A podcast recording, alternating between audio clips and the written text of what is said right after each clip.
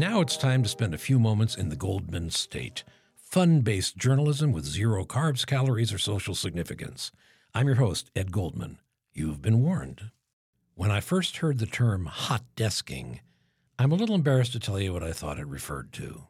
Let's just say hot desking sounded like using office furniture for a purpose neither God nor Herman Miller had intended. On further investigation, I discovered it was simply a workplace version of musical chairs. In this era of work from home mostly, hot desking means that on the days you deign opt or are ordered to come to the office, you have no assigned desk. You just prowl the cubicles until you find one that isn't dominated by someone else's personal paraphernalia. You know the office desk stuff I mean. The photo of a golden retriever with a discouraged looking duck in its jaws. A certificate of merit from Rotary International for exceptional attendance. An executive pen set from Target because that's obviously where executives buy their office supplies. And a crayoned, chocolate smudged card inscribed best grandma or boompa ever.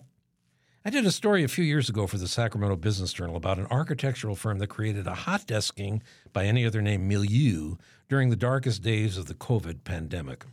In a cavernous warehouse like space, the firm had not only numerous and anonymous workstations, but also wheeled carts you could commandeer during your office stint to place your stuff purse, briefcase, keys, golden retriever photo, executive pen set from Target, and so forth. It was very smart, industrious, and aesthetically very cool, but I remember how the layout reminded me too much of one of the disappointments of my college life versus my K through 12 school years. In college, I grabbed whatever desk was available when I staggered or crawled into the room, depending on whether it was an early morning or late afternoon class. But during the K through 12 years, I had an assigned seat, which usually had a flip up desk cover or below desk storage cubby.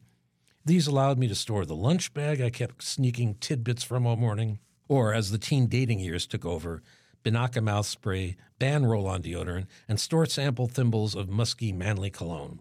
It was my first fiefdom, and God help the scavenger who dared to steal my stash of Kit Kat bars. Now, not everyone is sold on hot desking. A PhD candidate at City University of New York, as excerpted in the Wall Street Journal, said this about hot desking quote, Carrying work materials from place to place in campus buildings that were my workplaces made me feel like a visitor rather than a member of an academic community. End quote. Now, leaving aside the larger metaphysical query, aren't we all visitors on this planet? And its all important follow up question and has anyone seen my Samsonite suit bag? I find myself fighting the urge to tell the PhD candidate to just grow the hell up. You're already working and presumably living in an insulated, privileged environment. Your being forced to tote your little laptop from room to room doesn't really qualify as heavy lifting, pal. It sounds more like tiptoeing through the tulips, or in this case, the ivy. On the other hand, I'm not sure how I'd handle it every day if I needed to move into a new home office, which in my case would mean moving into a new home. That sounds like fun until you realize that none of the other places would have the same TV remote, coffee maker, security system code, or Wi Fi password. In short, it would make hot desking a hot mess. Paging Herman Miller. My online column, The Goldman State, is posted every Monday, Wednesday, and Friday. If you want to subscribe or learn more about me, though God only knows why, please head to goldmanstate.com. And join us again for this companion podcast right here or wherever on earth you get your podcasts. Until then, on behalf of we 4 million and one podcasters, I'm Ed Goldman, and this is the Goldman State.